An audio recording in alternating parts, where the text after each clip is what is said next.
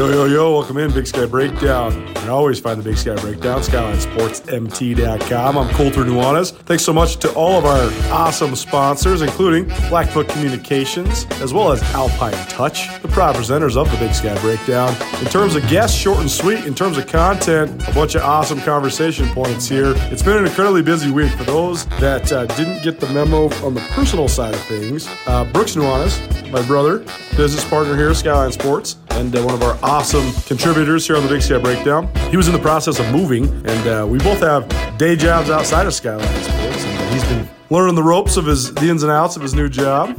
And uh, so, all that said, no excuses. We don't make excuses around here. But uh, this segment of the Big Sky Breakdown is also what appeared on Nuanez Now. Usually we do separate radio hits and uh, podcast hits, but uh, today, just just one central conversation theme with both Ty Gregorak and Brooks Nuanez here on the Big Sky Breakdown. Of course, coming out of the rivalry game between Montana and Montana State, a 29 to 10 win for Montana over the Bobcats, and then into the FCS playoffs. Both teams off last week because of byes. Back at it this week. Montana plays Friday night, Eastern Washington. Montana State hosts Tennessee Martin on Saturday afternoon. We will be in attendance live in both of those games. So I look forward to that. And uh, hopefully uh, long playoff runs ahead for both of these squads. Not for any rooting interest, just for the fact that we've had a hell of a fun football season. It's been really, really fun. And uh, we just want to keep covering these two teams because they're very fun to cover. They play very appealing brands of football. I know that both teams, maybe if you like offensive football, maybe aren't, uh, leave something to be desired, but they both play incredibly hard. They both have really, really good toughness. I think they're both really together teams. And so, uh, how do they each react from the result of that 120th rivalry game? Can Montana carry the momentum? Can Montana State brush themselves off, get off the ground, and get back to business? We'll see. We'll break all that down and more. Ty Gregorak, Brooks Nuanez, Colter Nuanez, Big Sky Breakdown, SkylineSportsMT.com. Joined now by Ty Gregorak, one of our favorite contributors here. You can always find the Big Sky Breakdown, SkylineSportsMT.com. You can also hear blurbs from the Big Sky Breakdown each week on Nuanez Now, my daily radio show broadcast live on 102.9 ESPN Missoula, as well as SWX Montana Television. Coach Ty, thanks for being with us, man. I know you're on the road. It's a lot of highway miles for you all the time, but how you doing, my friend? Hope you had a good Thanksgiving had a great Thanksgiving, Colter, and yes, uh, even when even when uh, I have those off days like Thanksgiving, I'm driving. I, I, I drove through Missoula to Coeur d'Alene in, in Spokane to see my my family, and uh, ate too much, and it, it was awesome though. It was great great to see everybody. My grandparents are still alive at, at almost 91 and 90, and got to see a bunch of aunts and uncles and cousins, and like I said, ate too much food, and now I'm back in the car driving the opposite direction towards Billings. So well, we're going to get into reactions from the rivalry game because we haven't caught up since then. We're also going to get into reactions of the FCS playoffs, both the bracketing and the first round, and some of the upcoming matchups, specifically for Montana, who hosts Eastern Washington Friday night in Missoula, and Montana State, who hosts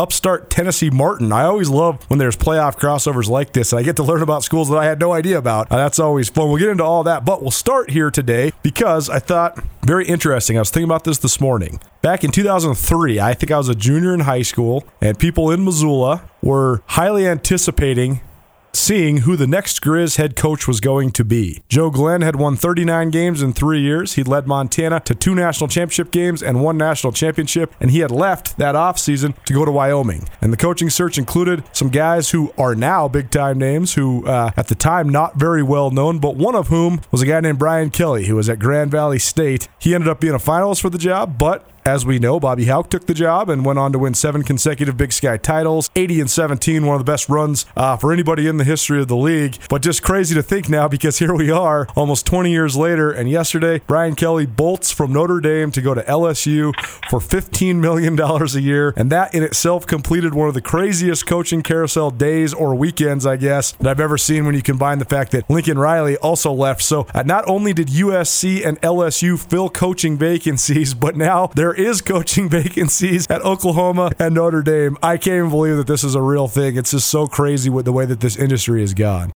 Well, it is. What's crazy is the amount of money flying around. Two two things for me.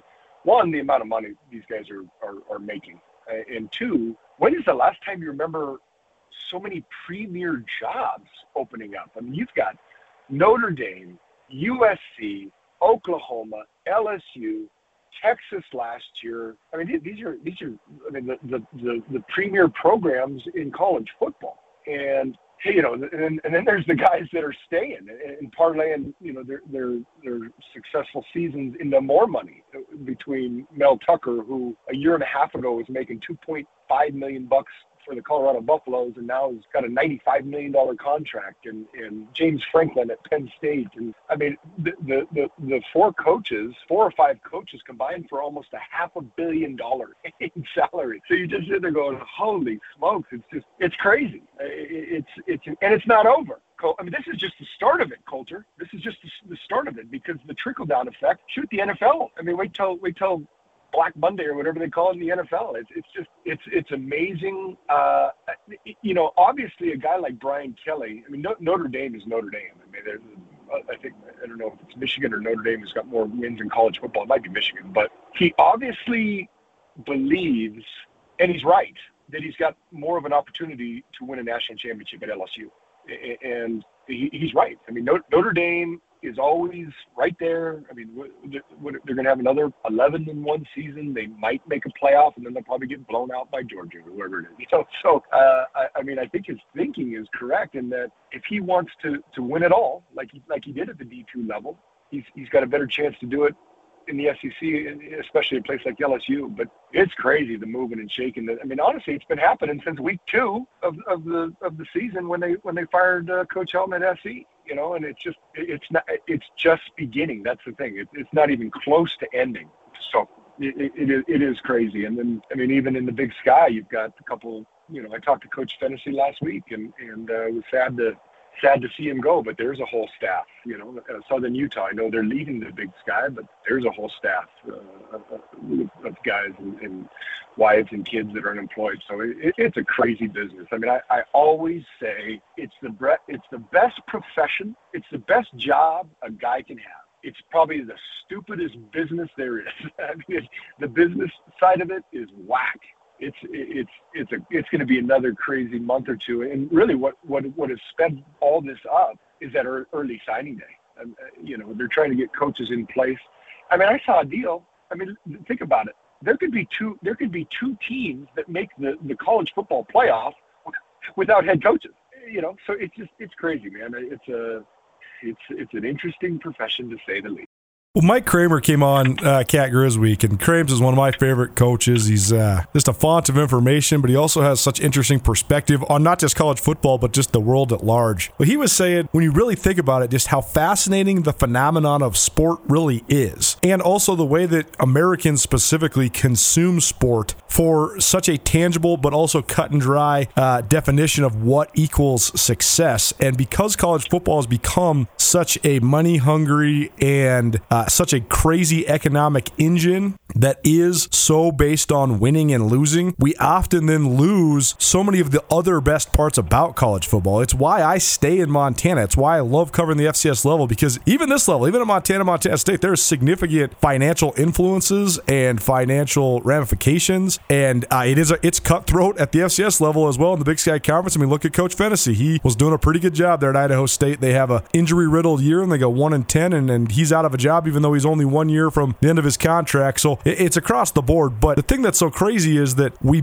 we base it only on winning and only on revenue production when it's at the highest level of college football. So therefore, the irony is if if you believe that college football and college sports is an extension of higher education, then that that is untrue when you're talking about the highest level of college football because the fact of the matter is LSU is a better job than Notre Dame for one reason. It's easier to get guys in there and it's easier to win there without having the campus at large and the academic uh, the stringent nature of the academics hold you down. It's why schools like Notre Dame and Stanford who probably actually do the balance of the quote unquote student athlete better than most schools are never going to win a national championship. You have to make it all about about football, and that's where I have such a huge. Uh, I, I'm so torn over it because on one hand, it's a phenomenal thing to consume. I mean, the product itself is spectacular. It's so exciting to watch, and it's so entertaining. But the auspices that this is somehow about higher education and not just about money. I mean, it just seems to me like the highest level of college football should just be rebranded. It's just pro football for people under the age of 23.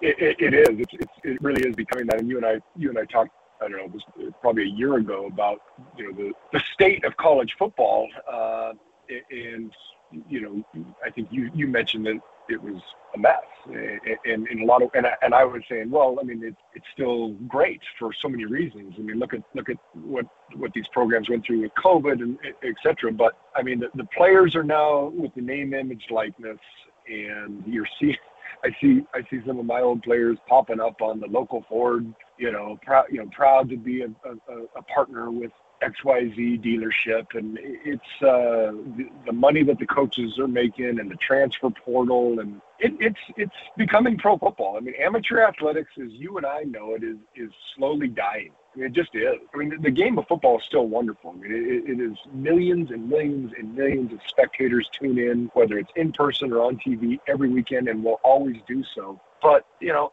it's just money. It's all about the money. I mean, we saw we saw we saw it with Coach Choate this last year. I mean, the guy's got he he he built a program that I mean, look at them now. I mean, they, they won nine games in a row and they're they're a top eight seed in the playoffs and, and trying to make a playoff run. You know, his son's on the team and, and he leaves for five hundred thousand dollars to to go be an assistant coach at Texas. You know, money. It is a money driven sport. I mean, you, you saw the article a couple weeks ago. I mean, over the last 10 years, there's like a half a billion dollars, five, 400 and eighty million dollars in dead money out there that, that, schools are just paying for coaches not to work, and that's that's crazy. And, and you know, going back to Tennessee and, and some of these guys, don't ever feel too bad for the head coach. Feel bad for the assistants because Coach Phenicie might might might be getting paid for another year. I promise you, Roger Cooper and Mike Farrader and those guys are not. Fact, I think their contract is probably up to, at the beginning of the new year. So again, wonderful profession, dumb business.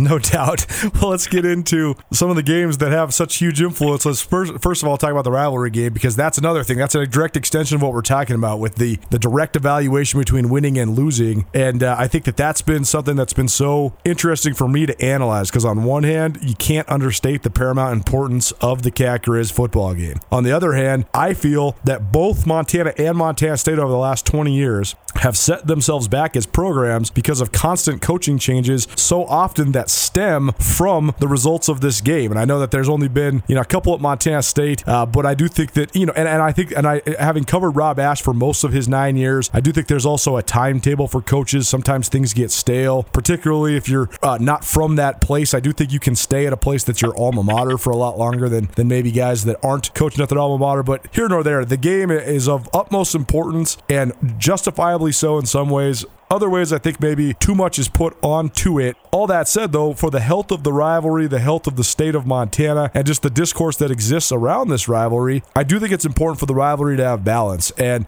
the rivalry has had balance over the last 18 years since the end of the streak uh, in 2002. It was 9 to 9 going into Saturday and uh, two Saturdays ago in Missoula. And now it's 10 to 9 uh, since that time period because Montana snapped their four game losing streak to Montana State, and the Grizz ride with a bunch of momentum into the playoffs. And uh, it was was a pretty dominating victory, Ty. So I know you watched it. What what were your general takeaways from from the game? Because it seemed like Montana just seized momentum early and then just carried momentum for the entire afternoon. Well, Colter, in 2018, which was my last season coaching ball, uh, we got to witness the miracle in Missoula. What happened two Saturdays ago was the debacle in Missoula because that was bad. I mean, good good if you're a Grizz fan, uh, but between special teams and offense and a lack thereof for the Montana State Bobcats, it was a debacle. It was bad. I cannot believe you're gonna you're gonna you're gonna take a nine game winning streak with your sole loss being a tight game against an FBS opponent in Wyoming, and then go sh- show up uh, in Missoula the way they did. Not what you not the kind. Even if they lose the game, you at least want to go play your rival at a high level, and it just wasn't. It, it was bad. And, and listen, Montana Montana's been waiting for that day. I mean, it's kind of it's kind of like what you saw Ohio State and Michigan on Saturday. Michigan was hungry for that win, and Coach Harbaugh and, and Bobby Hauck and the Grizz Nation, they were hungry to, to, to put a beat down on Montana State, and they did. I thought it was. I thought Mon, Mon, you got both defenses who are the best defenses in the conference, two of the best defenses in the country. I think when you and I spoke a couple weeks ago, we talked about you know which offense was going to show up and play better against against you know, against an outstanding defense, and obviously Montana's offense did that. And um, some, some big plays. It, was a it was a, it was a fun game to watch. I just I couldn't believe how poorly MSU struggled. Um, which you know it, in some ways, you can kind of go, well, let's evaluate the schedule. You know, I mean, so they, they, they, they put up a good showing on the road in Laramie back in early September, or whatever it was. But their their their schedule was really pretty bad. I mean, when I say bad, I mean just not good. Opponent. I would love to know. I would love to know going into that game what, what the overall record of, of MSU's opponents were, um, because they just, you know, I, I, I've gone to almost every game here in Bozeman, and you sit and you look at some of these teams like, good lord. I mean, that I remember when that team was dang good, and now they're just bad. Like I can't believe they're an FCS football team. So it was it was a beatdown of epic proportions. Uh, obviously, Montana had been waiting to do that for some time now, and you've got to like uh, the momentum, like you said, leading into the playoffs. Got some guys healthy, some guys freshened up a bit, which you can see. I mean, listen, this is the same team that beat Washington. They're a good football team. They got hampered by by by the injury bug terribly. I mean, their, their, their running back corps was depleted that, what a great game by that by that uh, young running back. I mean, what a, what a coming out party against the rival. But you get your your quarterback as, as healthy as he'll probably be for the remaining remainder of the season. And that defense, I mean, you, you just can't talk about. Uh, you you know the history of the program better than me, but it's got to go down as one of the best defenses Montana's ever had. And, and they played they played lights out on Saturday. They're certainly one of the most aggressive defenses Montana's ever had, for sure. I want to come back to this game, but I want to go on a tangent just for a second. I know uh, so, sometimes it's it's in my nature and in my training as a journalist to be sort of cynical, but I also get so, sometimes I get stuck on these points. And I've been covering the Big Sky for 16 years. I've been doing this now. I've been watching it intently ever since I was, you know, just a little nerdy 13 year old kid. But what I always say is, I think there's a misperception when people talk about the the quality of a league. There's always going to be a bunch of teams, like within a, when a 12 team or a 13 team league like the Big Sky, you're always going to have some teams that win five, six, seven league games, and you're also going to have teams that win one, two, or three league games. But in my eyes, what I see, the teams that are uh, toward the bottom half of this Big Sky conference now are significantly worse than they used to be. I'm not making that up in my head, right? No, uh, absolutely not. But, buddy, it, it, was only a few years ago that Southern Utah won the league. All right, exactly. State is Weber State won it four times in a row, and I still think Jay Hill's one of the best coaches at the FCS level. Southern Utah, bye bye. I don't know. I don't know why they were uh, honestly ever in the league, but uh, uh, you know, it's Cal Poly's going through you know an adjustment with Coach Baldwin. He's a good coach. He's going to get that thing going again. But yeah, it, it was it, it, it, was an interesting year to say the least. The, the Big Sky as a whole is a good conference. I think you and I would both agree. When you when you talk about Montana, Montana State, Eastern Washington. Davis had a nice year.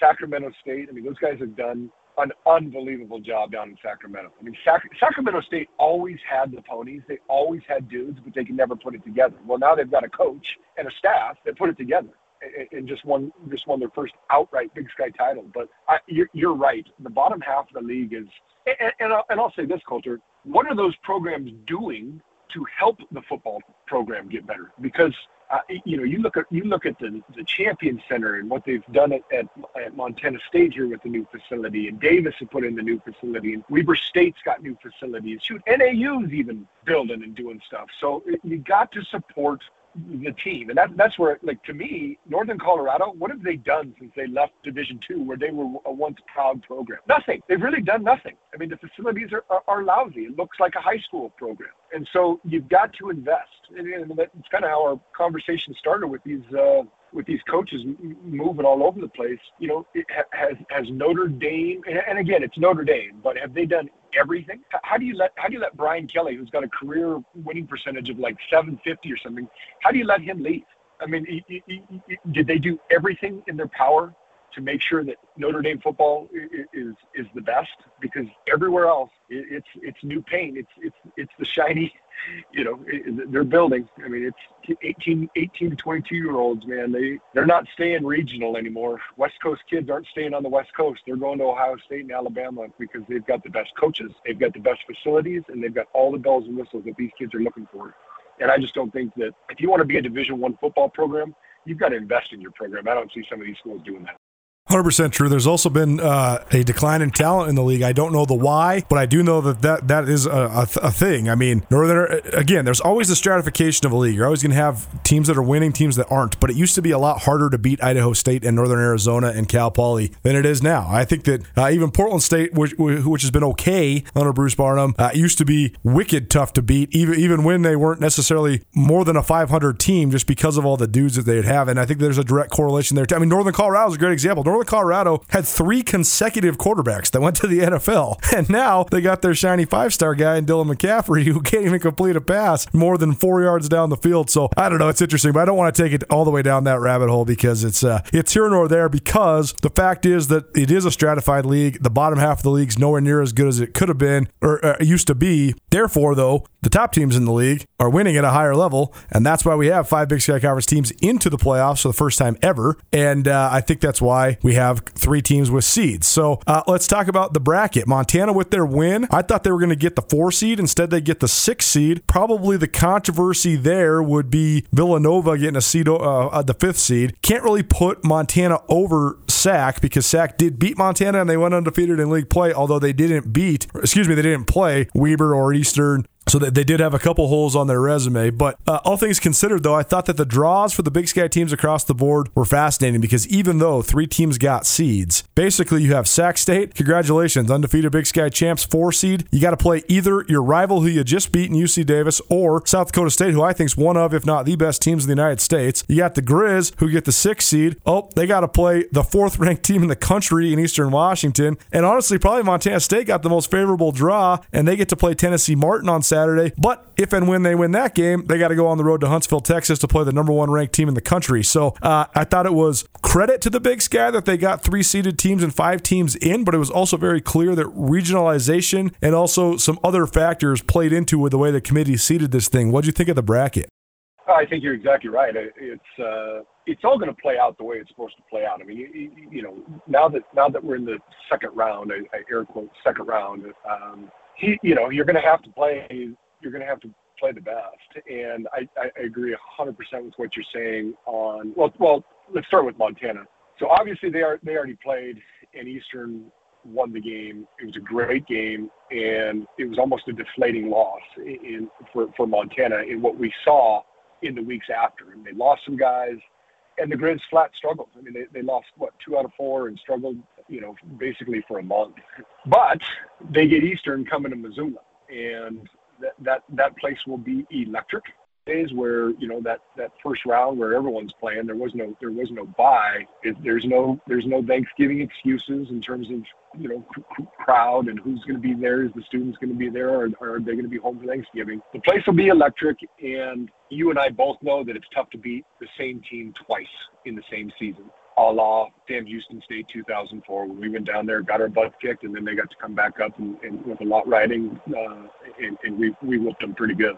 So I I I love I actually love the fact that, that Montana gets a chance to avenge that loss. But you're right, Montana State, that's a good draw. I mean, we, we, we've said it for years up here. When you can get a team from the South to come up to Montana in December, the odds are definitely in your favor. Now, I, I know that you know that there's been losses in the past for both schools, two, two Southern schools, but uh, I think you, you use the term upstart. They have no idea what what they're getting themselves into coming coming into Bobcat Stadium. It's going to be a sold out game. Um, I think I think both draws for both Montana schools are good. I mean, yeah, I, I think Montana State definitely got the more favorable one in terms of opponent and and uh, the strength of the, the outfit. Um, East, Eastern's a good football team, but boy, I, I I love the fact that Montana gets to play them in Montana, and like I said, beating beating the same team twice in the same season is tough. So I, I love the odds uh, in, in Montana's favor. Should be should be an exciting weekend, and and, and you're right, Sacramento State way to go. You get to you get to host the the Wood Trophy from the Big Sky, and then you get to go play.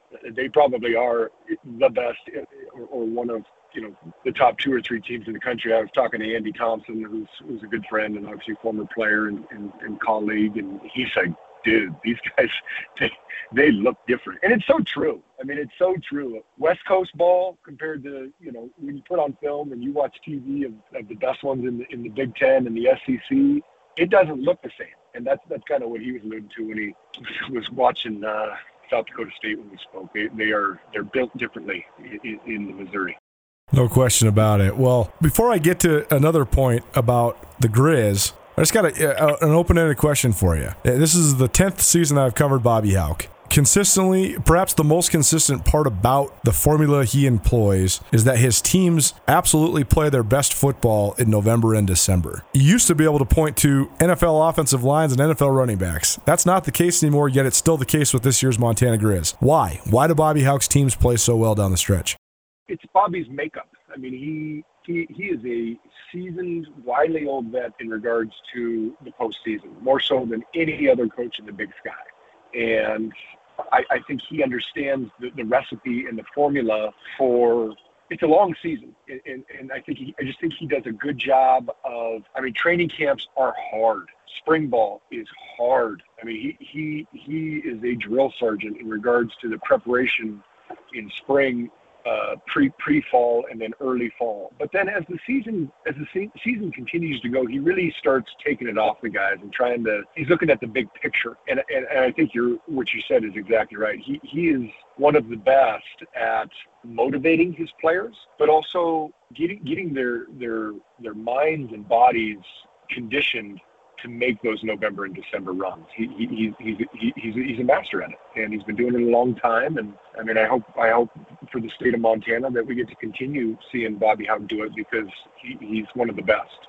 I just, you know, knowing Bobby as long as I have and getting to work for him and shoot, even play for him for a couple years there at Colorado, nothing would make me happier than, than to finally put put a ring on on on an index finger that says number one and a whole bunch of Jostens fake diamonds and whatever they do it up you know. So because I think he deserves it. I mean, he's the winningest coach in Montana history. He came back for all the right reasons.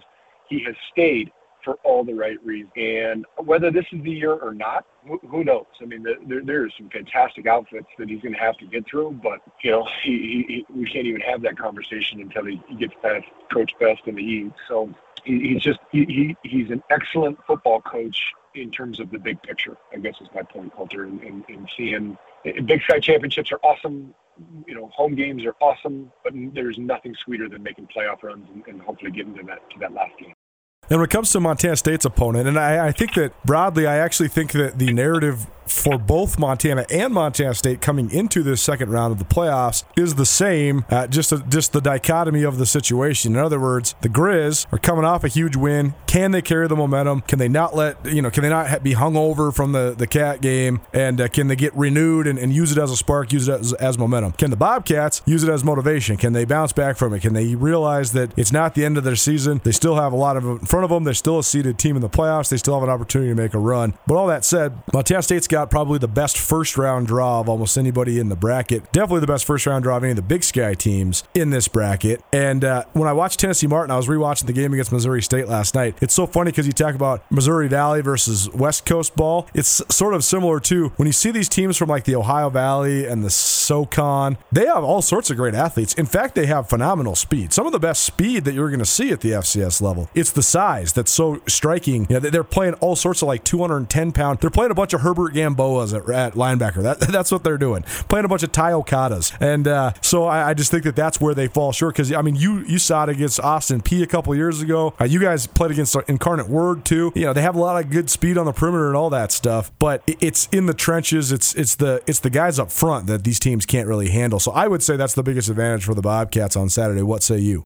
No question. It's uh, I, I do love this matchup. I think Montana State has been built and primed for this you know, but but they're going to have to they're going to go have to go play a lot better on offense. Um, you know, they're they're all good at this point, and if the, if the offense shows up the way they showed up in Missoula, it's going to be a long day for the Cats.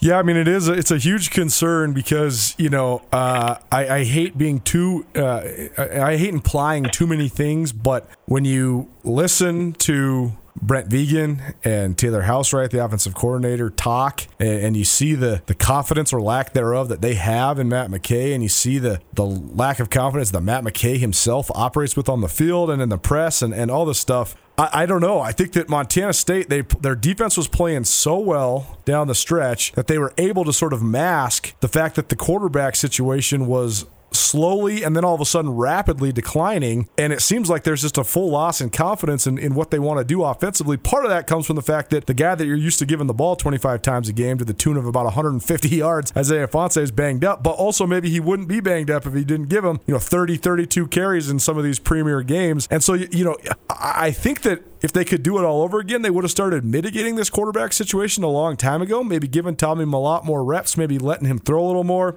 Maybe even, you know, putting something in the game plan for Tucker Rovig or maybe rotating those guys. I don't know, but it seems like now it's kind of back against the wall because Matt McKay struggled mightily for the last five weeks. Yet, I don't really know how you go from him to a different guy at quarterback when it's lose and you go home. No, you, you can't.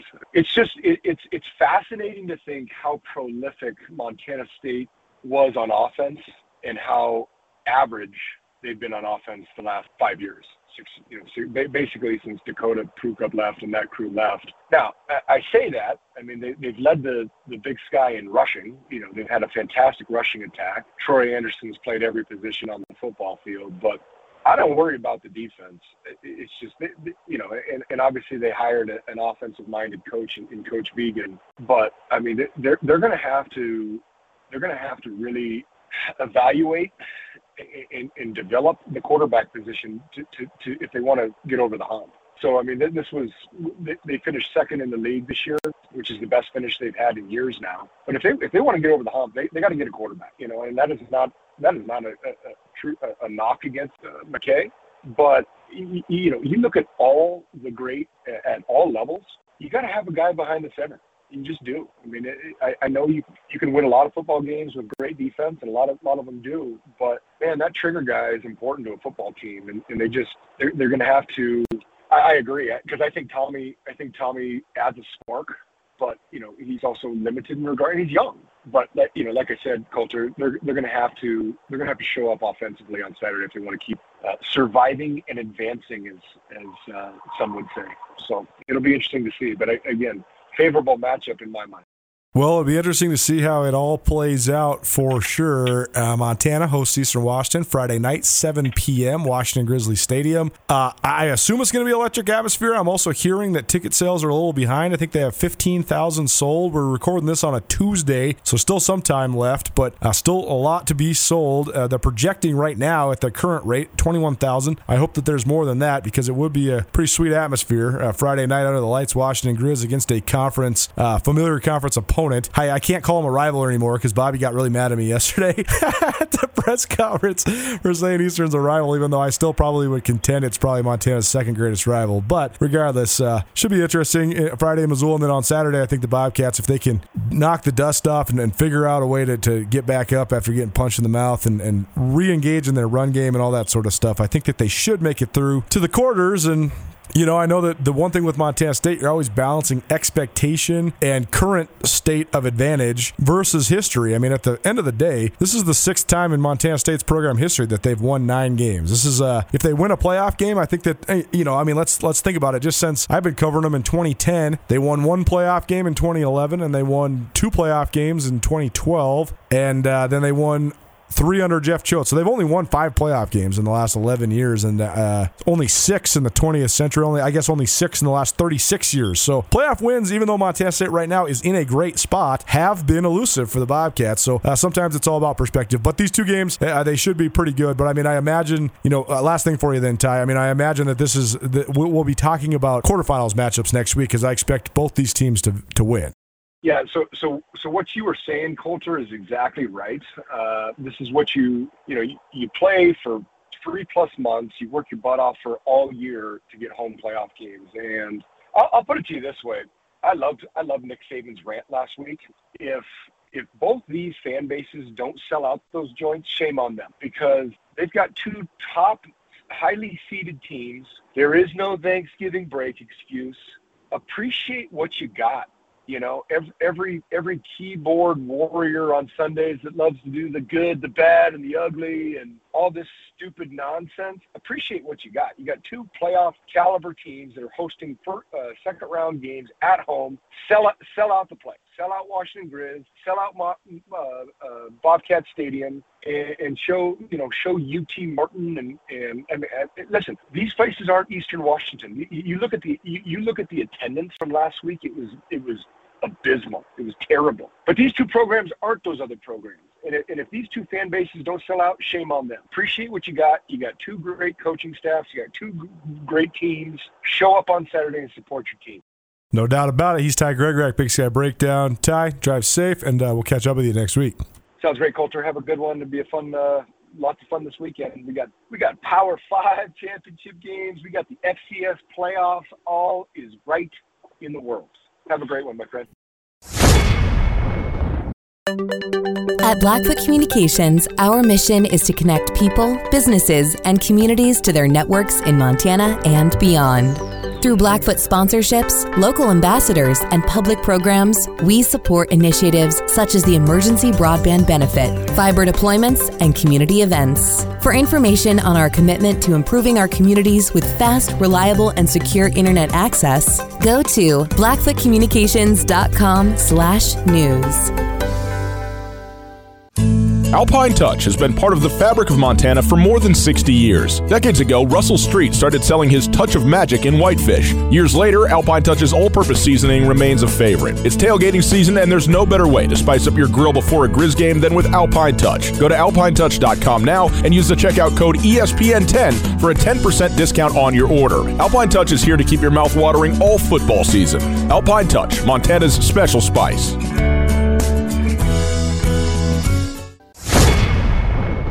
Little dual purpose going on right now because our next guest here on both Nuanez Now and the Big Sky Breakdown, Brooks Nuanez, got some stuff going on. Just moved to town, so now officially a Missoulian again. I know that's a point of great joy for many people, and maybe some people are sad to see him gone from Bozeman, but either way, happy to have him here, both on ESPN Radio as well as the Big Sky Breakdown, SkylineSportsMT.com. And what's up, man? It's uh, it's been a busy month, including a bunch of awesome football games that we've gotten to cover. But how you doing? How you living?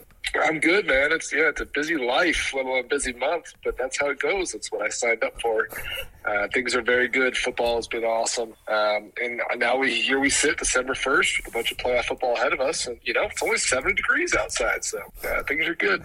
Unbelievable, sixty-eight degrees. What my car said here. We're recording this on a Wednesday. Uh, we got to tell you that we're pre-recording stuff these days, uh, but yeah, sixty-eight degrees in the Garden City on a Wednesday. Pretty amazing. Um, I don't really even want to go into the why.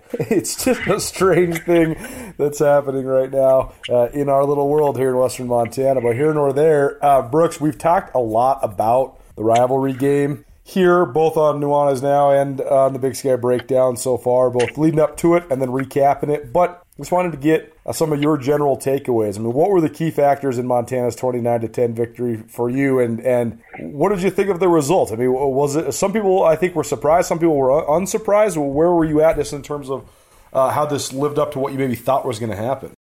Well, I think that there was a lot of factors that were surprising, but the overall you know, win loss total, Grizz win, Cats lose, not that surprising. I think it was really even game going into it. Um, I thought the fashion that it was, you know, played out in was a little bit surprising. I thought that Montana State would have some success. I thought they'd have a touchdown drive, you know, that wasn't on the last two minutes. You know, I thought that they would probably score the, the football one time.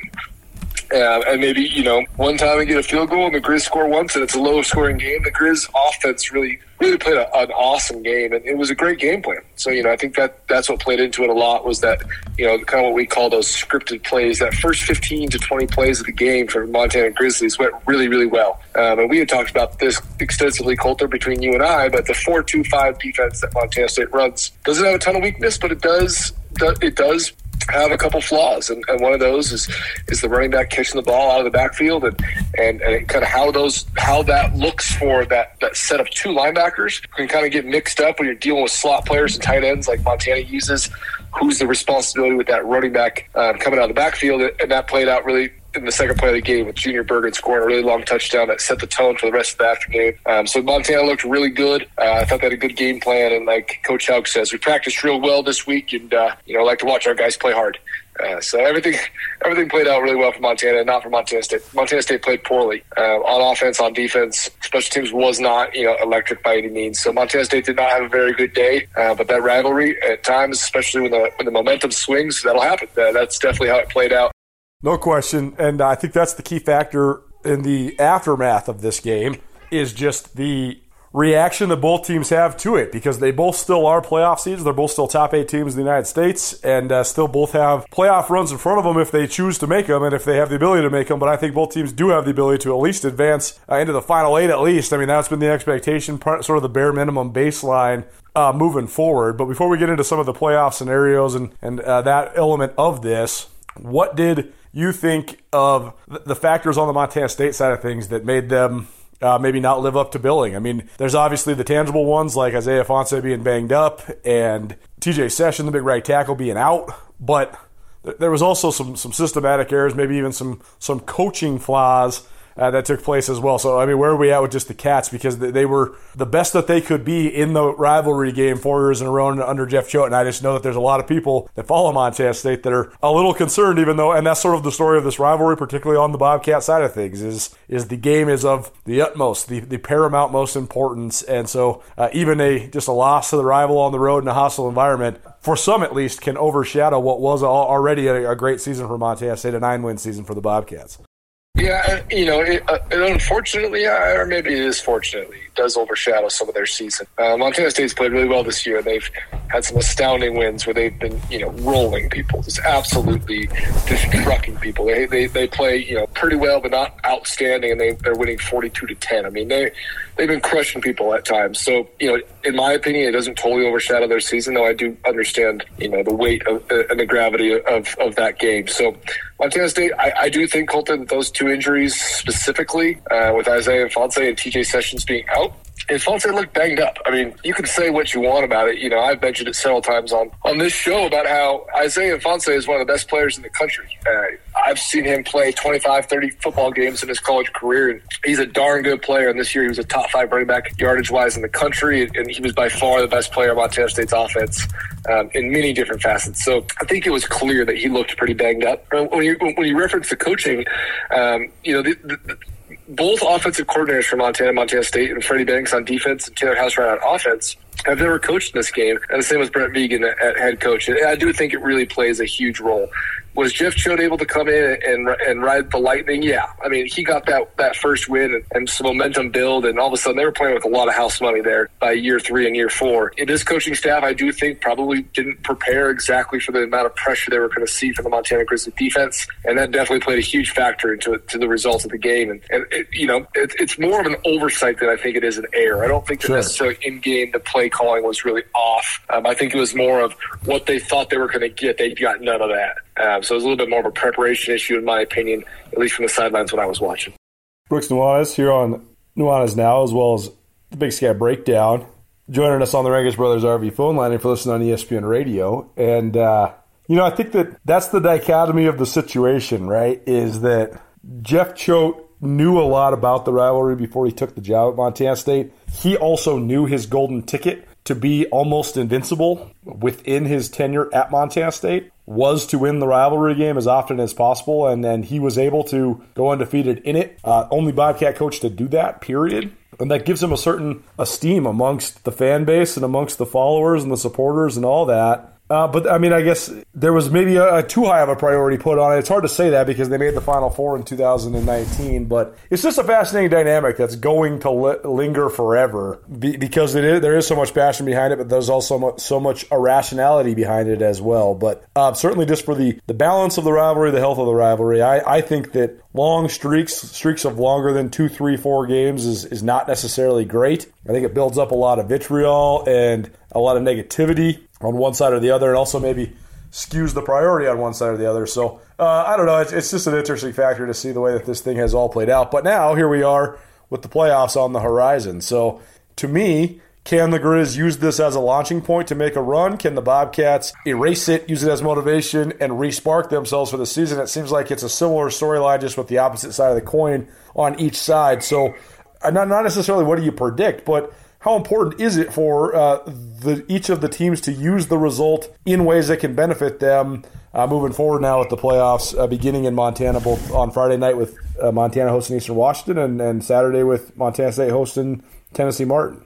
Well, I you know I think a momentum is really hard to carry for more than you know a couple days. Uh, so the fact that they both got byes is probably good for one team and maybe bad for the other. Um, and that all could be a wash. You know, maybe none of that's true, but I do think that Montana State probably benefits from getting a bye there.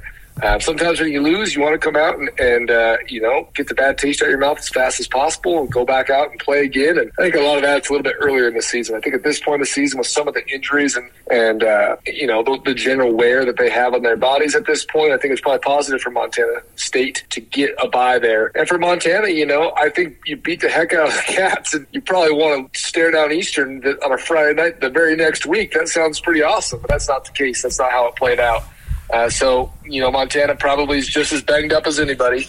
Uh, that's just kind of the nature of the beast at this time of year. So that bye probably helps them. But I don't know how much momentum necessarily carries through a 13, 14 day uh, practice schedule with, you know, no actual act, live action. Both of them, again, uh, it could be even money on, on both sides. But I do think the bye probably generally benefits both teams. And, and gosh, you know, I mean, Montana will surely have no issue getting up, uh, you know, for a Friday night game against what is a rival in the Big Sky Conference in Eastern Washington.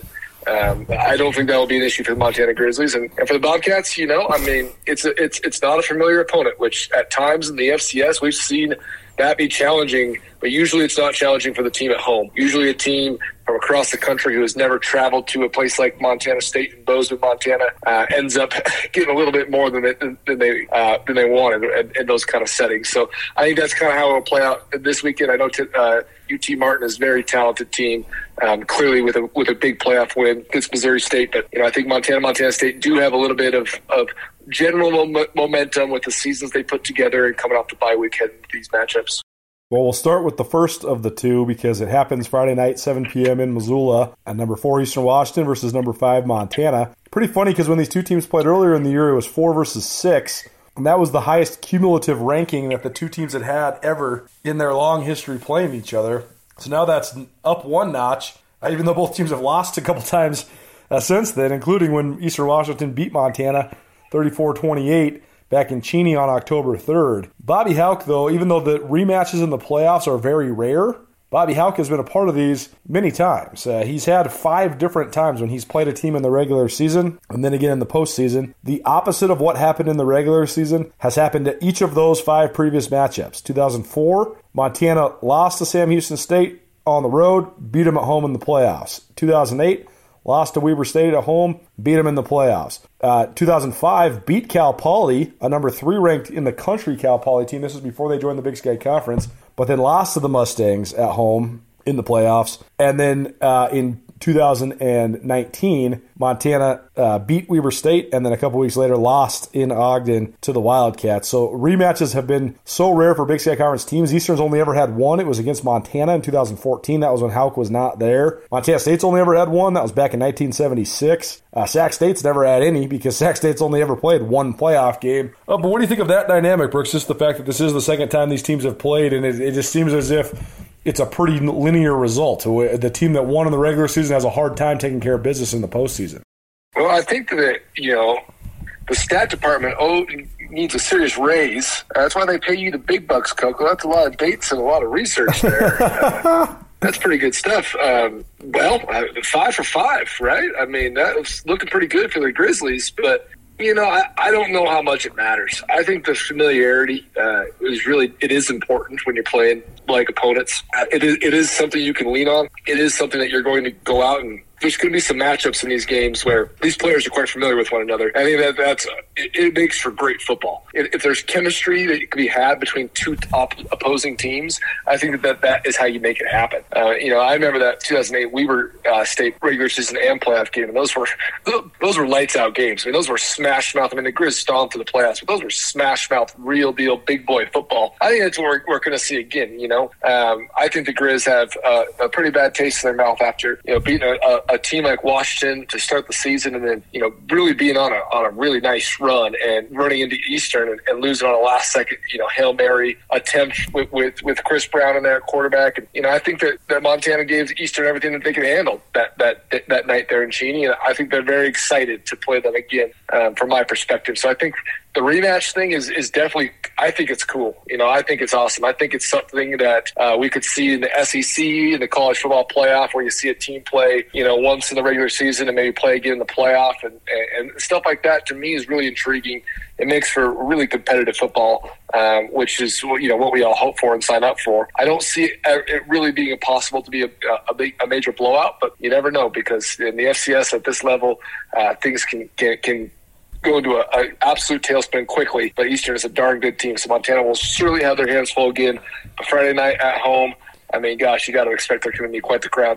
Montana, especially on defense, the style that they play isn't necessarily one where it's a huge chess match or a ton of adjustments, pregame or in game, are even made.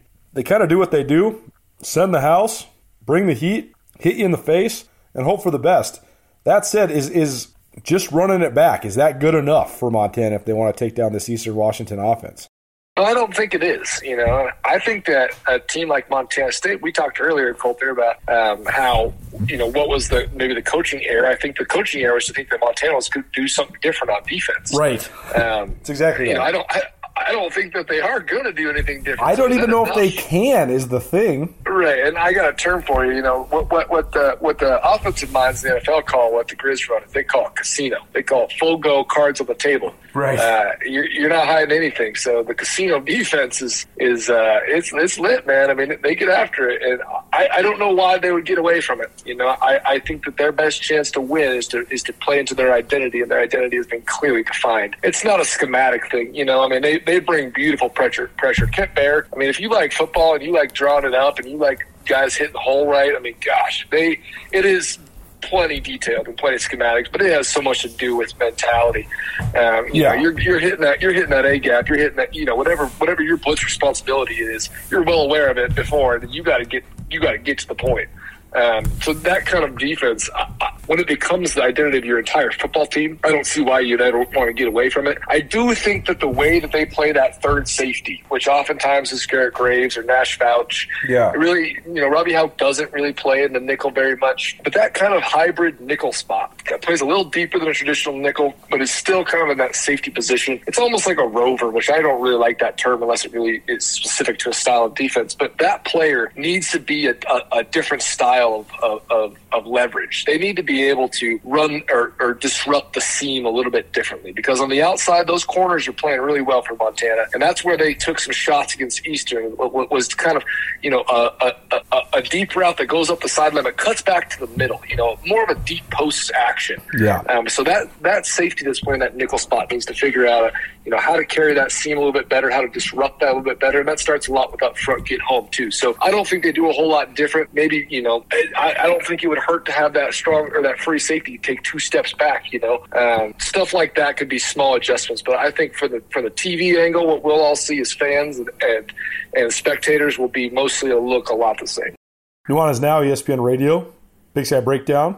Brooks Nuana is joining us. I don't want to sound like I'm I'm belying how complicated Montana's defense is because it's in fact very exotic. They have uh, as many different types of pressures. I'm just saying the identity is not going to change, but I think the number one thing that's going to change for the Montana defense in this game is just the players, the personnel. You start up front. Joe Babros is going to play in this game. He wasn't available the first game. He's a more athletic guy on the edge that can do some of that zone dropping. It's not necessarily even the pass rush he's going to give you on the edge spot, although that he is good at that as well but it's more just like the athleticism he can get, taking Dennis Merritt away on the swing pass out of the backfield, or at least a little bit more effectively, things like that. But then you also look at in the secondary, Gavin Robertson was unavailable, and Robertson is a fine cover guy, but he's a great box safety. But his presence then lets you play Garrett Graves and Nash Fouch a little bit more in coverage, and that's an advantage for Montana as well. And then the final thing worth mentioning is that Justin Ford got a ton of credit and a ton of accolades, and, deservedly so, with his eight interceptions, first team all league, newcomer of the year in the Big Sky, all that.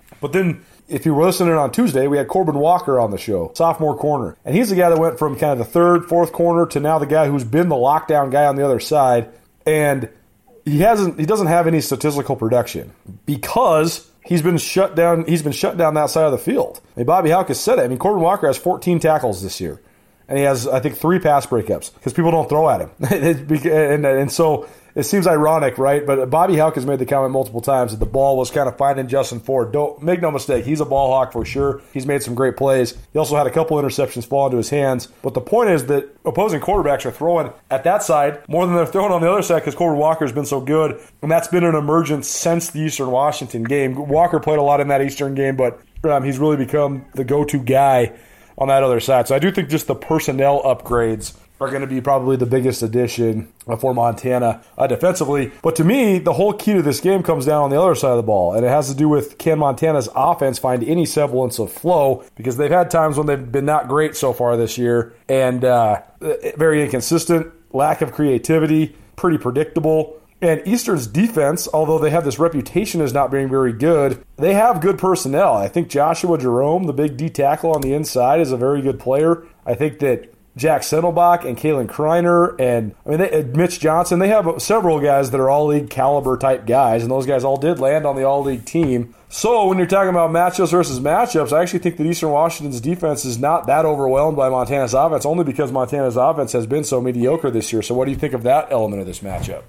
Yeah, I mean, they, they, they found their stride against Montana State, but it could also be an anomaly. I mean, they've struggled to run the football, and offense has not been as out, outstanding by any means. I mean, they've had several games they've scored in 30s where they've scored one offensive touchdown.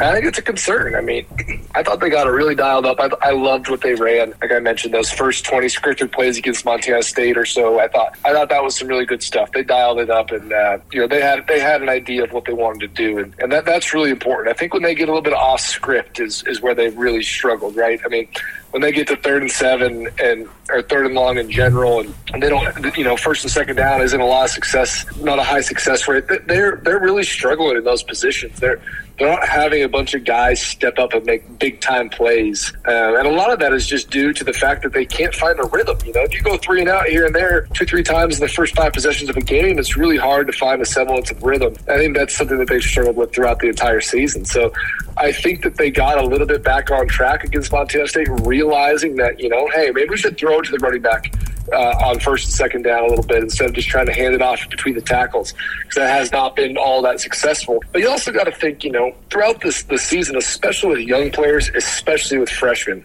guys get better. You know, I think we talk a lot about the attrition of, of injury and just generally how wearing and tiring football is we don't talk a ton about how on a Tuesday in week 14, you can get coached up and you can get better. You know, I mean, it's a real, real aspect of football that I think is is definitely overlooked, especially with young players in college. A guy like Junior Bergen, you know, he could have a game where he watches the film and the and the light turns on. You know, it clicks. Sure. that's a huge that's a huge thing, and I think that that started to happen with some guys. And it's always going to fall back, and uh, you know, it's not it's not the shiny rock syndrome that I always talk about. It's not that I really truly think that every time the quarterback steps on the field, he's the most important guy. He's a trigger guy for the offense. But for Montana, the leadership and the ability for Cam Humphrey to play at a high level is really important to their offense. He's a great leader. He has the skill set to really be a good player in the FCS and take a team pretty far. I've mentioned it. I think he has the ability to take a team to a national championship, at least to, to, to, compete for one. But when he's off and he's not playing well, that hurts his leadership influence and it also hurts their team in general. Not that they're a completely quarterback driven team at all. With a little bit of the rack lack of the run game, they need some inspiration and a little bit of spark from that position and being the quarterback position. So I do think that it's an important aspect. We could talk until I'm blue in the face, Colter, about forcing targets to Sammy Akem, about targeting the tight end more, which I clearly they started to do with Cole Grossman starting to have kind of a breakout second half of the season. But those things are here nor there if the quarterback's not playing well, is not playing confident. Uh, I think that's probably where it all starts there. But the improvement of young guys like Junior Bergen could be a real, you know, a, a, a real game changer for this Montana offense. Nuanez now, Big Sky Breakdown. Brooks Nuanez joining us. A couple more things for you, Brooks, before we get you out of here. On the other side, Montana State's got a home game that's become sort of status quo. That's what these guys are used to, this group of guys that play for the Bobcats. They had a home game in 2018, two more in 2019. Now they got Tennessee Martin coming to town. Second ever playoff appearance for the Skyhawks. They got their first playoff win last week, 32 31 at Missouri State. Big upset, no matter who you're talking to and uh, the first playoff win in program history for the Skyhawks. They got a veteran roster. They got some SEC transfers on there. Uh, they got a guy from Alabama who was formerly one of the top five recruits in the country uh, before having discipline issues with both the Crimson Tide and Houston.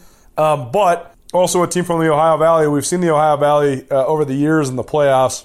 A league that seems to be defined by great athletes, guys that can really run, uh, a lot of raw boned and just raw and general prospects uh, but usually not the size, especially on the, in the trenches that you see from the teams in the Big Sky the Missouri Valley, especially the Montana schools, the Dakota schools. Uh, but Montana State, and they're two touchdown favorite in this thing, and I think that this group is a group that if they can just recapture the belief in themselves, which I believe that they they never lost, I think that they just got punched in the mouth in Missoula. It's a veteran group, a really talented group, and I, I do think actually all things considered, when the FCS playoff bracket all played out, they actually got the best draw at anybody because even though they are on the same side as the number one seed Sam Houston, uh, I do I don't think Sam Houston's quite as good as maybe North Dakota State or James Madison or even um, South Dakota State, who's unseeded. I, I just think that there's some tougher teams than Sam Houston in the bracket. Maybe they're seeded a little bit lower, maybe not even seeded at all. So. Uh, the Bobcats in this draw, I mean, what do you think of this? It seems actually to me, if they can bury the hatchet from what happened in Missoula, it's a golden opportunity and they have a chance to make a run. Absolutely, man. But like you mentioned, I mean, UT Martin is uh, the big win against Missouri State. I, I didn't really think that the Missouri State against Montana State was a great draw for the Cats. I mean, nope. you got all Coach Petrino down there, and uh, by all accounts, he's the best of the bunch. Which I, I don't know what that means. You know how uh, how I felt about some of that lineage, but it's uh, UT Martin is also a, a, school that clearly is going to have some momentum. Now, you get uh, your first playoff win in school history, and you get to travel to an unknown and play with a little bit of confidence. I mean, that's a huge deal. You know, that's something to not be to not overlook. Uh, this team is probably going to come in with their head their hair on fire, we'll see what that looks like for the Bobcats. But I mean, I, I agree, Colter, that the Bobcats got seeded correctly. Um, I did think they deserved a seed. They were really close to going into Cat Grizz undefeated. You know, I, I, thought that they outplayed Wyoming the first game of the season and lost it there a, a couple different reasons, but a, a, really, you know, a kind of phantom block in the back call and a punt return for a touchdown. I mean, I thought, you know, that, that gave the Cats a little confidence, but I think they were also let down by not winning that game. I thought that was a game they, they, they probably should have won. And then that puts you on a whole different trajectory of when you're going to the Cat Grizz and you're not 9 0, 10 0. Um, you know, it's a whole different thing there. So two losses in the season, nine wins. I mean, it's a really good season for the Cats. I think they're seeded correctly. I think the home field is definitely important for them.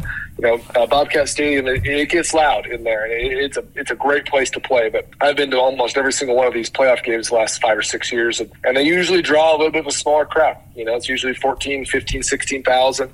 Uh, they don't clip that 21,000, 20,000 that they, they kind of call a sellout. So, you know, that, that's a touch different for the Montana State Bobcats, especially if there's a little weather involved, which there might be. Home field is definitely a thing in, in the state of Montana, and I think it will play that way for the Bobcats as well. Best in the biz, Brooks Nuanez breaking down the Big Sky on the Big Sky Breakdown. You're also listening to this on Nuanez Now, ESPN Radio. Excited for a fun week of football, man. Thanks for making some time for us today. Oh, absolutely. Yeah. I mean, playoff football Friday, Saturday, doubleheader. Take me to both. Let's go. I'm, I'm ready, man. Look forward to it.